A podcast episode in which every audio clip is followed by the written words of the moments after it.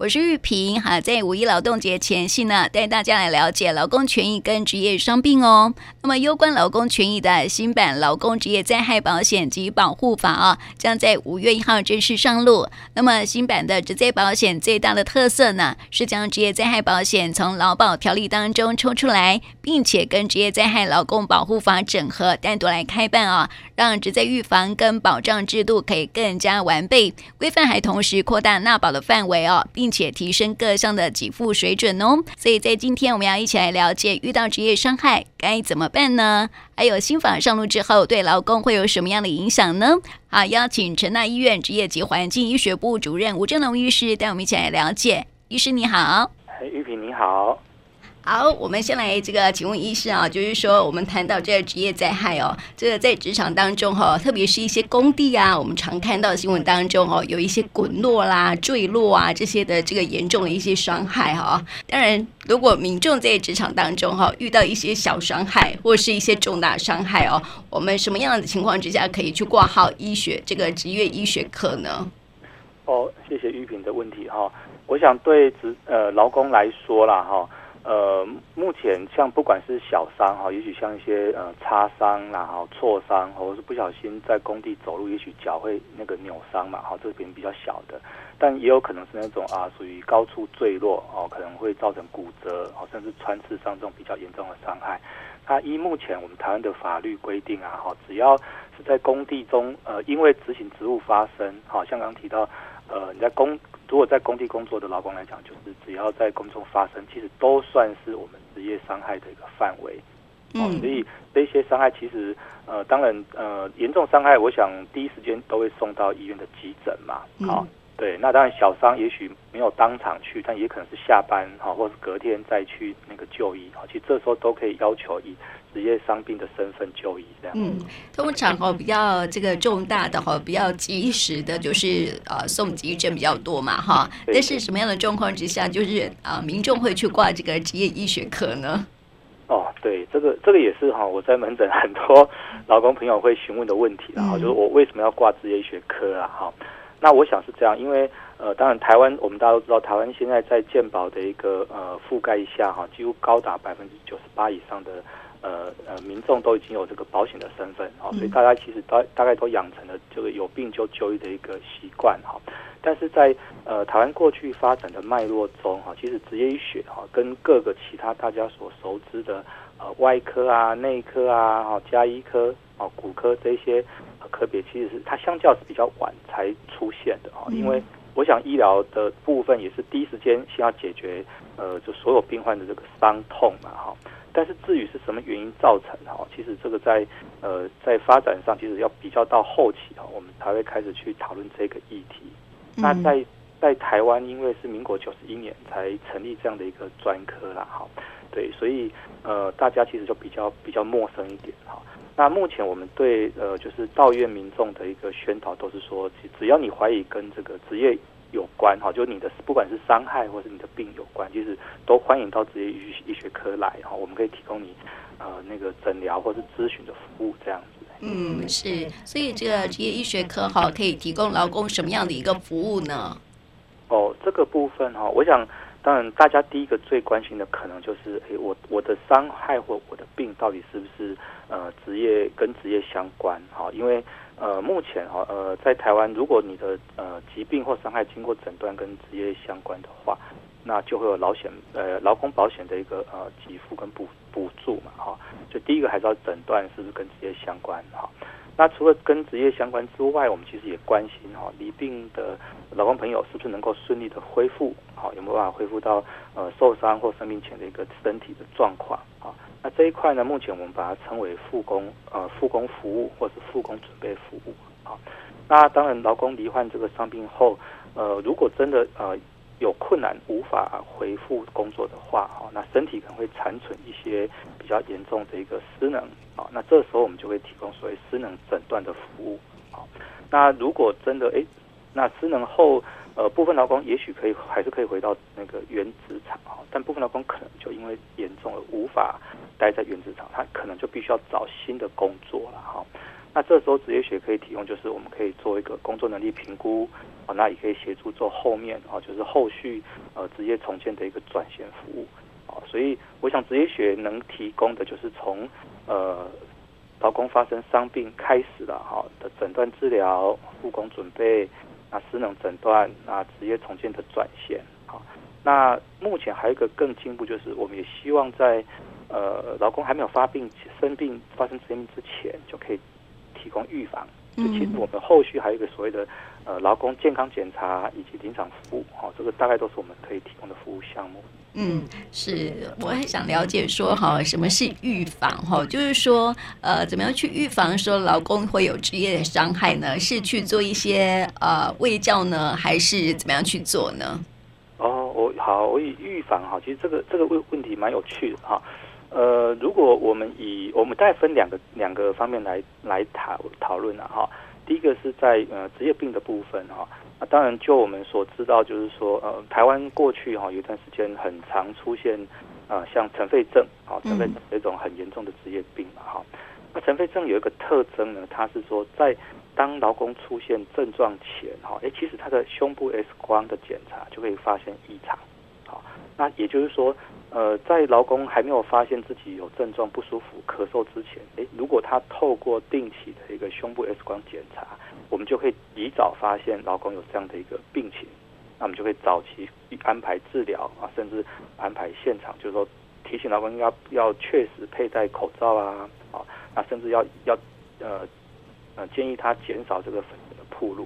啊，所以这个就是我们常讲哦，我们希望防防患未然啊，就是。让真的严病情严重前就会提早做一些预防。嗯，那至于伤害的部分，因为我们知道伤害就是一个现场的意外嘛，哈。那所以你知道怎么预防这个部分，就会从呃另外一个角度来看哈。呃，我以我们可能刚好也是医院哈这几年比较常见的像职场暴力事事件为例哈。嗯，那我们知道其实呃在呃医院的。一个就医场所中哈，其实呃，在例如像在急诊室哈，那他就很常会有一些呃，就是因为呃，例如说就医民众啊家属，因为对病情比较紧张哈，那就会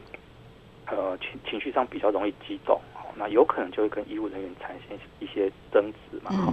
那透过我们流行病学研究，对，哎，就是我们发现这样的一个场域哈，有这样的一个容易发生这样的风险之后。我们的预防就可以包括是，哦，我们也可以对医护人员提供一些教育宣导，哈，就是说，如果你是急诊的同仁，你应该要更有耐心，哈，更有这个这个呃同理心去去说明给给民众家属听，哈，啊，当然我们有在现场贴一些海报告示，也提醒民众，哈，如果你有疑问的时候，哈，你也可以来询问我们的医务人员，哈，而不是一下子就用情绪上的反应来来来来做呈现，哈，因为这个只会达到反。那个反效果，嗯，啊，所以透过这样的一个呃事先的一个应该说调查了那个了解啊，我们其实就可以准备一些对策，啊，来减少这种意外的发生。所以这个都是我们可以做的预防。嗯，那我想问医生哦，就是说，因为现代人哈，就是上班族了啊，就是整天都在打电脑，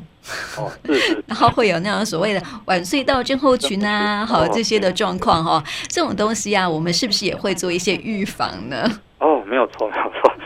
这个这个其实是我们这几年哈，我们台湾真的也发现的一个问题了哈，因为呃配合就是也是政府的一些法规哈，我们现在在职场有推动所谓的呃职安法四大计划的进行哈，其中一个就是这个肌肉骨骼的问题啊，也就是玉萍刚提到这个啊，因为常打电脑，你可能觉得晚睡到症候群，也许肩颈酸痛啊，那这个问题哈，其实很有趣的部分是说，因为呃。肌肉骨的职业病在我们的劳保里面哈，它虽然被规划到职业病的范围，但事实上哈，这个病的本质呢，它是一个我们说是一个多重病因呐哈，也就是说，一方面它跟工作的姿势有关哈，一方面也跟你个人的体能状态有相关。嗯，所以我们要怎么预防哈？当然，第一个啊，我们可以从工作的一个呃工作台的一个设计哈，例如我们可能大家可能常听到就是说，哎，你的滑鼠可以买个滑鼠垫啊，啊，可以调整你的这个座椅的高度啊，哦，甚至有人说可以使用站立式的办公，啊，就利用调整工作的环境来那个减少职业病的发生。但是另一方面哈，我们发现其实很多。呃，很多劳工有身有这种肌肉骨酸痛，是因为他呃，例如说他长时间做坐姿工作，所以他可能减少的个人的运动，导致他体能不太够。啊，所以其实你我们我们后来去呃职场做那个调查哈，会发现很有趣的事情哦，就是 通常那个呃办公室，我们去调查办公室的同仁跟现场的那个那个同仁，他的肌肌肉酸痛的那个程度哈，我们一般原本都以为现场同仁那个作业哈现场可能会比较酸哈，哎，结果没有哎，反而是办公室的同仁比较多抱怨酸痛，对，这个跟我们一开始想象不那个不大一样。啊，后来了解之后哈。发现其实很多人就是我刚刚所提到的，因为他们不常运那个运动哈，所以这些同仁除了我刚刚提到的调整这个工作的环境以外，其实我们也会教育他，呃，宣导一些简单的伸展或运动的一个呃技巧。那他们在记忆强化或是伸展后，其实就会得到很有效的改善。嗯，所以这个都很有趣的题目。对呀、啊，因为哈，现在你知道，在看广告的时候啊，电视广告最多的就是肩颈顶勾孔。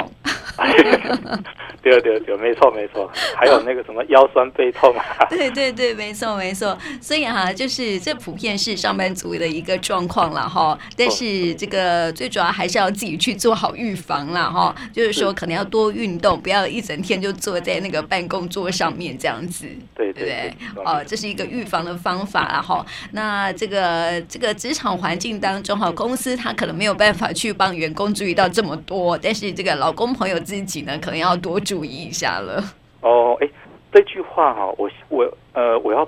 呃，我我想 我要稍微稍微修正一下哈。过去确实职场比较没有办法注意了哈。嗯。不过因为刚刚我有提到，其实呃，台湾我们在一百年以后，其实有一个叫做。呃，劳工保护健康保护规则有有有要求哈，就是呃，目前是五十人以上的这个公司哈，应该要聘请所谓临场服务医师啦。嗯。那如果呢，呃，各位劳工朋友，如果你的工作场域是公司是属于这一种，哎，公司有聘请临场服务医师的话，其实你就可以要求这个临场服务医师协助帮你评估看看你的问题是什么。对，虽然呃，我我想这个是一个新的一个制度啦。那当然我们目的其实就是希望，像刚刚玉萍主持人讲的，我们希望未来。医师呢，有机会进到职场啊，提供老公更多的服务，这样子。嗯，没错，因为我觉得现在老公问题很多，有没有哈？常常看，常常看电脑，然后呢，这个眼睛视力不好，然后提早老化。哦，对对，对。之类的，或者是一些像我们的工作环境啊，就是常常要戴耳机，那可能这个有一些同事啊，可能会有这个听力啊，哈，就是慢慢会衰退啊，这样子的状况。那么像我们常常会用声声音说话嘛，对不对哈？所以慢慢就是。声音可能会有长茧啊，或者是这个声带受伤啊，这样的一个状况。哎，这可能都是职业伤害的一种哦，哦对，不对？刚刚那个主持人提到像听力的问题啊，确实哈，我我我们在目前我们在医院刚提到我们会做劳工的健康那个什么检查嘛，哈，嗯，因为我们就发现，哎，有一群劳工朋友真的很容易，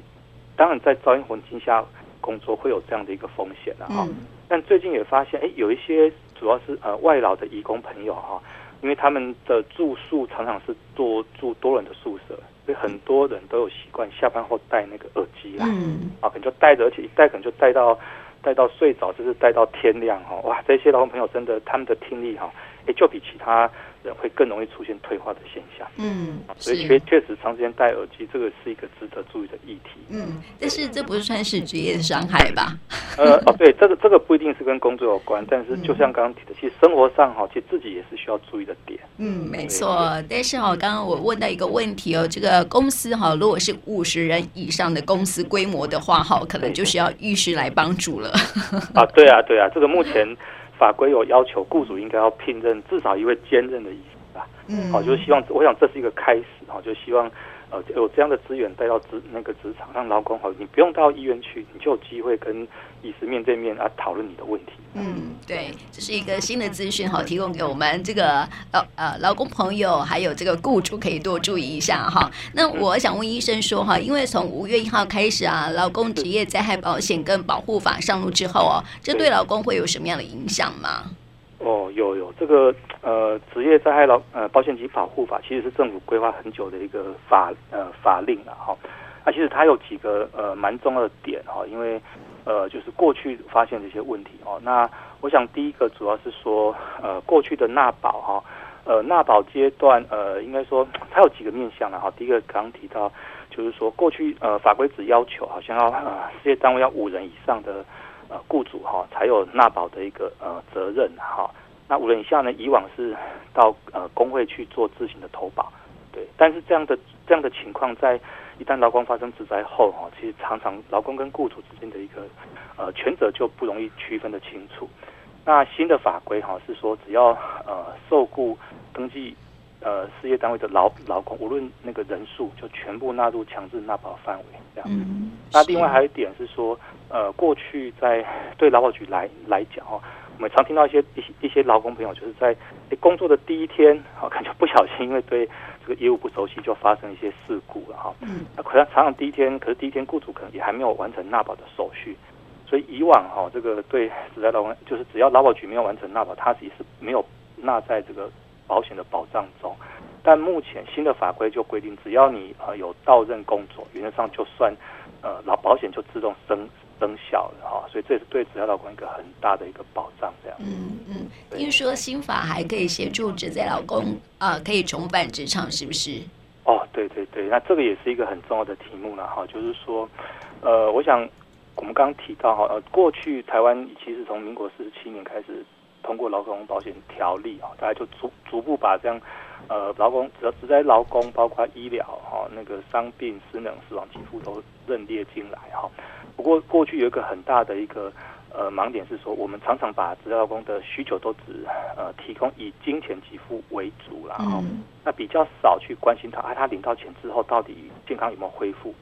那事实上我们在在医院哈，其实我们常常看到很多劳工朋友，如果他的病没有治好哈，又或者是他的这个健康没有恢复，没有办法恢复工作，当这笔钱哈，你就算领了，你也过得不会很开心，嗯，啊，而且他生活上还是一样会有会有困难哈。所以，呃，我想新的法规哈，它大概就是把这个，呃，它在这个重建这一部分，它有在做一些呃加强哈。嗯。那最主要是说，它呃把过去的呃，应该说把过去的呃我们防治中心哈跟强化中心的一个呃服务，把它整合好，整合成一个呃认可医院跟职能重建机构的一个概念哈。嗯。那希望说，透过整合后，那另外也透过复工计划这个实施哈。就是说，在新的法规里面呢，我们会再强调，哦，当劳工受伤后呢，不止我们要补助他这些必要的一个一个费用，那我们也希望法规可以提供相对的这个呃专业的服务啊，就协助劳工怎么去做训练啊，然后怎么样去适应工厂，他让他可以顺利的恢复到原本的工作。嗯，是，不然哈，这个老公啊，就是受伤之后啊，他可能就是。很愁苦，哦，是啊，对不对哦？就是说没有工作，然后只会呃领了一笔这个金钱之后啊，可能就是坐吃山空这样子，他也自己也蛮愁苦的啦哈。所以这个呃新法上路哈，这个法规其实就是要与时俱进嘛哈，呃可以希望可以说呃能够全面的照顾到老公朋友这样子，嗯。对，那我想问这个医生，就是说哈，呃，这个因为很多朋友啊，就是说呃，他可能发生老公朋友了哈，他可能发生职灾了哈，但是呢，他会不清楚说，哎，我到底要去看哪一科哈？通常都是呃受伤的是哪一个部位，然后就去看哪一科这样子。是啊，这个呃，确确实是这样哈，就是像其实我们前面也有提。呃，提到嘛，就是当你受伤啊，例如说你骨折啊，大概就是到骨科去嘛，哈啊，如果你是晚上啊，假设你是手会麻，哈，那可能就会找神经科之类的啦，哈。那呃，其实这个确实也是国呃国人哈目前就医的一个呃习惯啦，哈。那为了解决这个问题，其实我我们成大这边也有，其实我们后来也跟各管师们那个讨论了哈。其实我们在内部呢，我们目前有跟急诊室哈，那跟所有的这个住院的外科科部哈，跟各个相关的门诊哈合作。合作什么呢？就是说，呃，我们呃只要劳工朋友到这些相，只要到进入成大那个就医了哈。哦，我们已经布下了天罗地网，就是说，只要 只要那医师们怀疑这个各位劳工朋友的疾病是这个职业相关哈，我们会请他们诶适时的转介他各位呃劳工朋友到我们职业医学科来，好，那避免说因为劳工朋友对我们职业医学科不熟，然后也许就错过这个诊断的机会，这样。嗯，是，对，嗯，所以各科别医师啊，就是要很认真问诊哦。哦，对对，当然，呃，我想各科医师本来就都有他各自的专业了哈，可是其实。嗯诊断职业病最重要一件事哈，就是说，其实就还是要请各位提醒各位劳工朋友，你要记得跟医师说，哎，你觉得你这个跟工作有没有相关？啊，因为其实很多职业病啊，像刚像刚提到，哎，例如说我们说听力损失哈，它可以有很多原因造成嘛，也可以是在家里听耳呃耳耳机哈。但如果你跟医师提到说，哎呀，医生我我在工作的场合很吵哎，哦，那可不可以跟工作有关？哎，这医师就会有一个个警觉，哎，那这个听起来确实是合理的。好，那只要医师检查你的耳朵，确定你没有其他什么感染啊、外伤的问题，其实他就可以。作为他的一个线索，就转接到职业医学科来，然后也许这样就可以诊断出一个职业病的案例。这样，嗯，没错。所以看医生的时候啊，其实都应该啊，呃，不要等医生详细问诊了哈，应该主动去提供 对对对相关资讯的话，我想对我们医医疗院所的。同仁来讲也是一个很大的帮助。嗯，没错没错，因为有时候啊，可能这个医生也会呃只针对部分，然后就是说可能骨科就针对骨科，内科就针对内科去呃做一些询问这样的这个呃呃目前呃身体的状况这样子哈。那如果说病啊、这个劳工朋友啊啊这个病患啊、呃、可以主动去呃主动去提供一些资讯的话呢，就比较好啊、提供医生来做一些判断这样子。嗯。对不对哈？所以这是提供给我们这个啊劳工朋友可以多注意的哈。就是说，我们当然如果有呃跟呃职业伤病有一些的呃问题疑惑，还是可以寻呃去寻找这个职业医学科来看一看，也是一个比较直接的一个方法，这样子啦。嗯。是对，是。那我想问医生，就是说哈，因为啊、呃，如果说这个疾病啊啊被诊断说确实是跟职业病是呃职业伤病是有关系的哈，所以在呃要去诊断之前啊，需要准备一些什么东西吗？哦，嗯，在诊断职业病的时候哈，一般而言啊哈，我想我们呃医师，我们以我们职业病专科医生，我们可能会想要知道。呃，这位劳工朋友过去的健康的情那个情形，啊哈，嗯、所以如果说呃你已经有在呃特定的医疗院所那个就医哈，那也许你可以提供这个医疗院所所开立的诊断书或相关的检查报告，嗯，啊，就一并把它带过来，那我们就可以做一个参考。啊，当然，如果你没有带的话呢，我我们是也可以现场做一些安排啦。只是说那个呃，可能就会再花一点时那个时间。嗯，啊，除了这个之外，如果你有一些工作相关的资料哈，例如说你的呃，也许说呃，你过去的健检报告啊，好，或者说过去的这个呃就医的一个呃，我我们有一个叫做呃物质安全资料表啦，哈，安全资料表。啊，当然，如果你有这个资料，当然你你可以带来哈。但是因为我想这个部分每个病人的状况都不大一样了哈。其实呃，如果你不晓得，其实你可以先拨个电话哈，到我们这边，到我们成大，我们有一有一个呃个人防治中心的个人服务那个专线哈。我们其实电话中就可以先跟你做一些讨论啊，也提供你一些参考的呃可以可以准备的方向。嗯，这样也也许可以更清楚，可以呃知道这个。就应该准备什么样的资料？这样子，嗯，是好，这是在呃诊断职业病前哈需要准备的一些事项，这样子哈。当然可以先打电话去询问一下，是最好的一个方式了哈。呃，最后我想问医生说，就是说哈，这个因为哈，这个嗯，新冠肺炎听说有一些 诊断疾病的一些争议哦，要不要跟我们谈谈这个部分呢？哦，好，新冠肺炎确实哈，我们知道新冠肺炎这两年在台湾。跟全世界都引起很大的一个影响了哈。那那其中当然对职业病，呃，到底我在工作，如果我在工作，哎，被我同事传染这个这个新冠肺炎，我到底可不可以算职业病啊？嗯。那这个目前在国内啊，其实我们有两两派说法了哈。那有一派说法是觉得说，哎，只要是我被我同事传染哈，那应该就可以算是跟工作相关啊，这是一派说法。那另外一派说法呢是，呃，则是认为说啊，因为我们知道工作，呃的，呃，它根据工作风险的属性去做区分啊。哈，我们知道，呃，一样在工作中被传染哈，但是根据不同的工作类型，那个风险就会有高低的差别啊。例如说，呃，目前全世界一般认为，可能医护人员是相对风险最高，嗯，因为医护人员必须啊，明明知道他是病人，但是我就是要去照顾他。哦，那相对一般人来讲，它是最高的风险哦，所以我们知道，大概全世界打疫苗的那个族群，医护人员永远是排在第一优先的。好、嗯，那除了这个之外，还有一些呃公共卫生服务的人员哈，例如说像我们知道那个像什么警呃警消朋友哈，他们可能呃当发生疫区疫情之后，他们必须要去现场做秩序的维持啦哈，甚至是做疫调哦，那这个也是大家可以公认说，它的风险比一般人来得高。那另外，当然在伺候的，包括呃，我们可能大家可能听过啊，像清洁工哈，捷运清洁工有呃什么染疫啦哈，或是呃航空机组的人员也有染染疫的报告，甚至防疫计程车司机也有一些染染疫的报告。那他们的风险如果照这样安排排列的话，可能就会再低一点点这样。嗯，所以我刚刚讲第二种呃的一个呃职业病的认定，他们就会要求说，应该要根据这个风险的高低来作为一个区呃呃区隔啊。嗯，所以。哎，啊，所以就会跟第一类的有就就会有一些差别，这样子。嗯嗯，跟一般上班族劳工朋友会有一些差别啦。对对对对。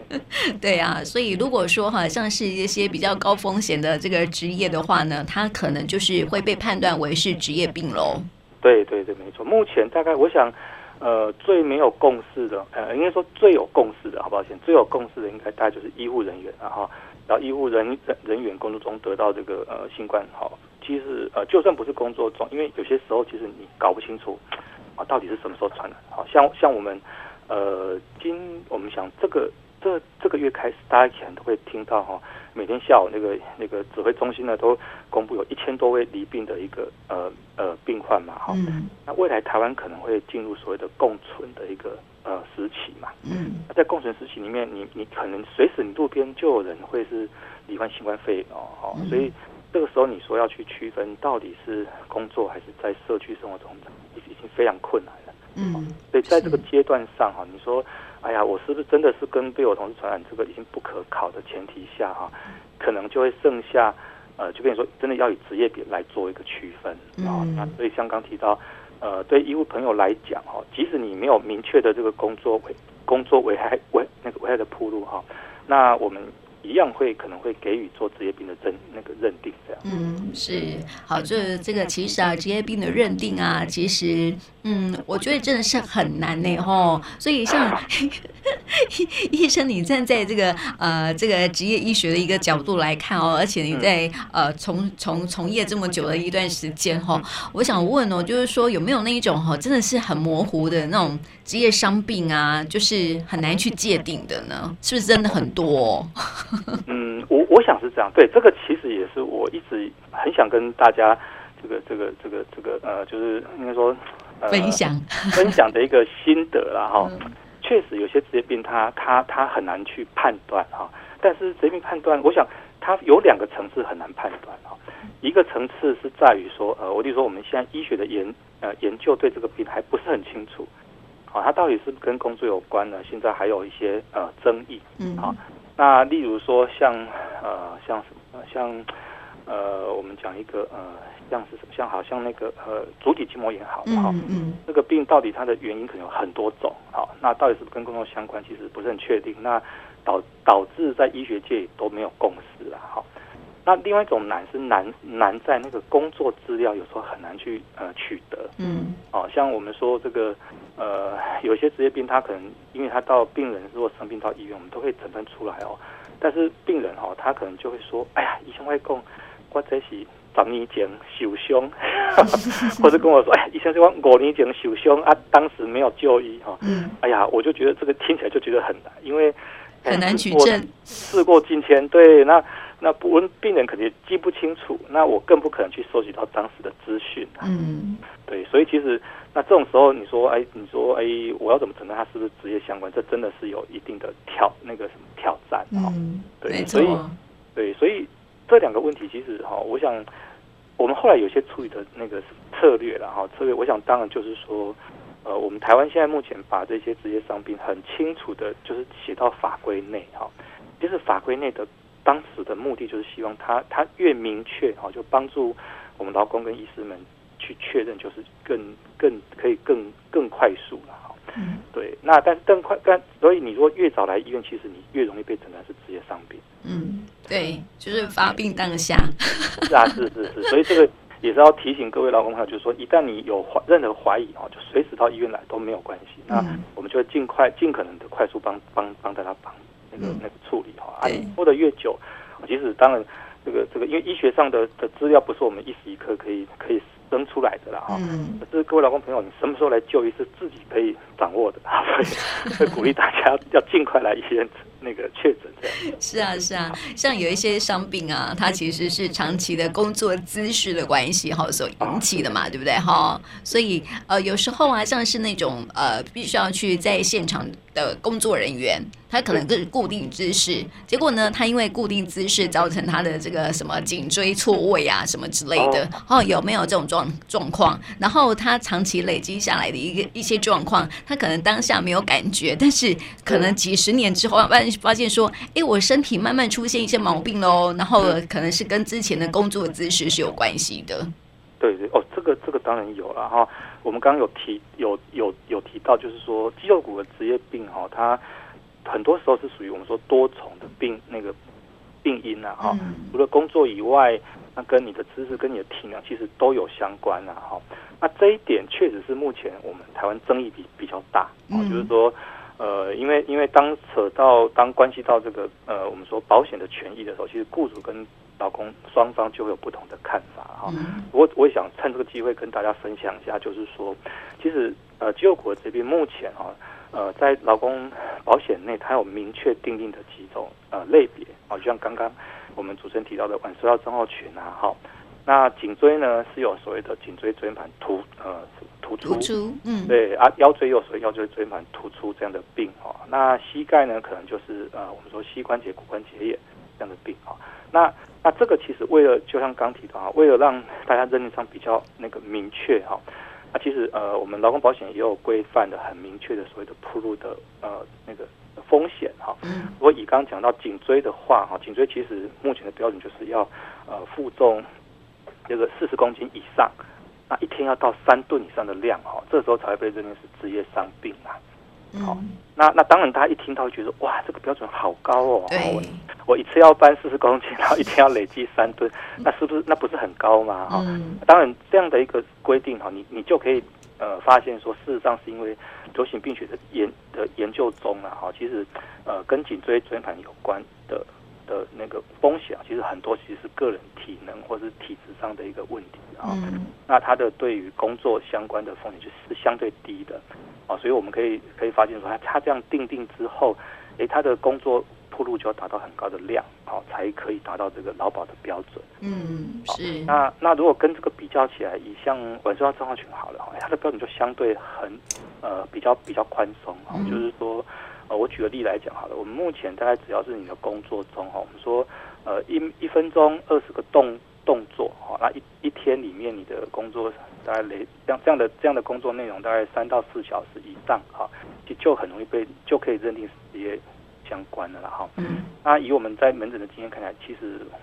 几乎我觉得哈，我们台湾是我们最有名就是什么小吃业嘛哈，嗯，基本我觉得基本上所有的小吃业都符合这个标准。哦，对，对呀，只要你的手是你是用手工作的，我大概然后只是就说呃，如果不需要停下来的话，只要你持续在工作。我觉得大概大致上都有机会符合这样的这样的标准。嗯，是啊，我曾经看过一个哈，就是我很喜欢吃鳝鱼意面店的老板，对对，他从年轻的时候啊开始炒意面，然后啊炒到他后来挑菇哦。然后你知道那个哈，当颈椎侧弯呃，这个脊椎侧弯啊，或者是挑骨的时候，其实会引起身体很多的疾病嘛。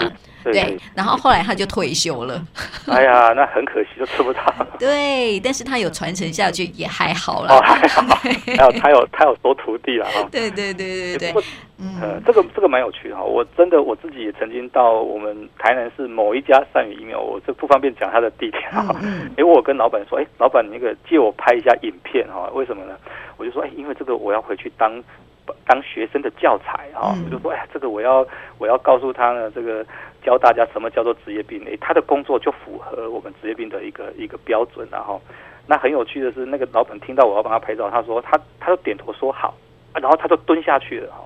我就问说：“哎，老板，你你干嘛蹲下？蹲下去我就看不到了哈。”结果没想到老板就站起来之后，他就下去，就是就是摸一下水，然后拨一下自己那个自己的头发，就说：“哎，我这样拍可能比较比较比较上镜头哈。”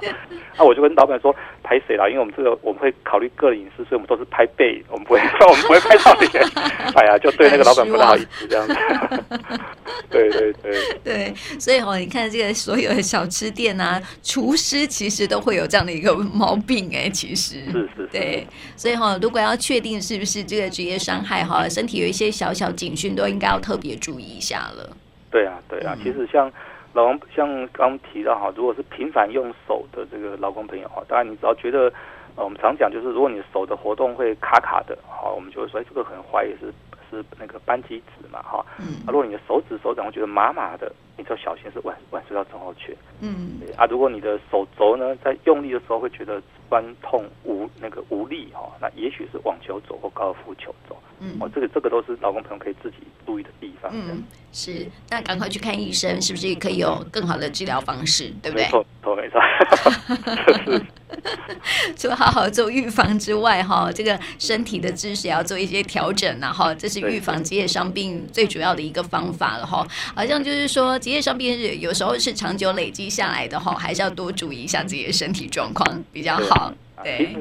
我们在门诊的。门诊的这个服务中，其实我们也发现一件很有趣的事啦，哈，就是说，大家以前的观念，传统观念都是认为说，哎呀，好像我得了职业病就就不要做就好了，哈。但是如果我是工作不得不做，我知道咬着牙继续继续做下来了，哈。其实我们真的看到很多的老公朋友是是用这样的心情在面对职业病，哈，其实让我们觉得有点有点有点惋惜，然后因为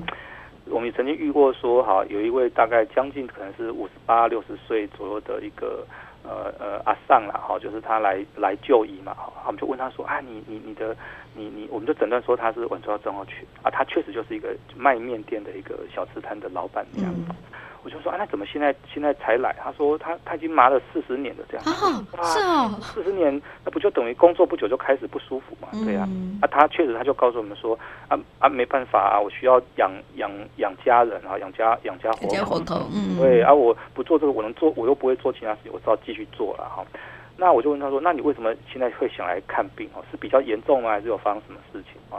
结果这个这个老公朋友也很可爱哦，他。他的答案是说哈，因为我快要快要退休了哈，所以想说有什么可以领的就就那个就来那个领一领了哈。嗯。可是这个也是我对，可是其实这听起来有点心里有点觉得非常的心疼了哈。就是说，其实晚上症候群哈，我们虽然没有办法告诉你说你可以教你怎么样完全不会发生哈，可是现在有很多的研究显示哈，其实你只要适当的做一些伸展的伸展操哈。或是服用一些呃维他命的药物做那个辅助，其实症状可以可以减缓大概三到四成以上哈。对，所以呃如果说你有这个问题，其实你你来那个就医了哈，我们透过劳工保险可以给予这些医疗的补助啊，也可以做一些适当的卫那个卫教哈，就不用受苦这么多年这样。嗯，是传统的观念就是说养家活口啦哈，这个身体出了一些毛病，忍一忍就过去了。没想到说忍了那么多年之后啊，变成一个大毛病也不太好哈。没错没错。对，所以老公朋友哈，就是要多爱自己一点了哈。如果发现一些小毛病呢，还是要去看医生哈，才可以得到非常好的一个愈后的一个效果，而且呢，可以调整自己的姿势，让自己哈不会再受伤病之苦了。这样子。没错没错。好啦，今天就带大家一起来了解这些伤病是什么喽。啊、也提醒这个劳工朋友要多爱自己一点喽。那么今天呢，就谢谢吴正龙医师来到我们节目当中，谢谢你。好，谢谢玉萍，谢谢。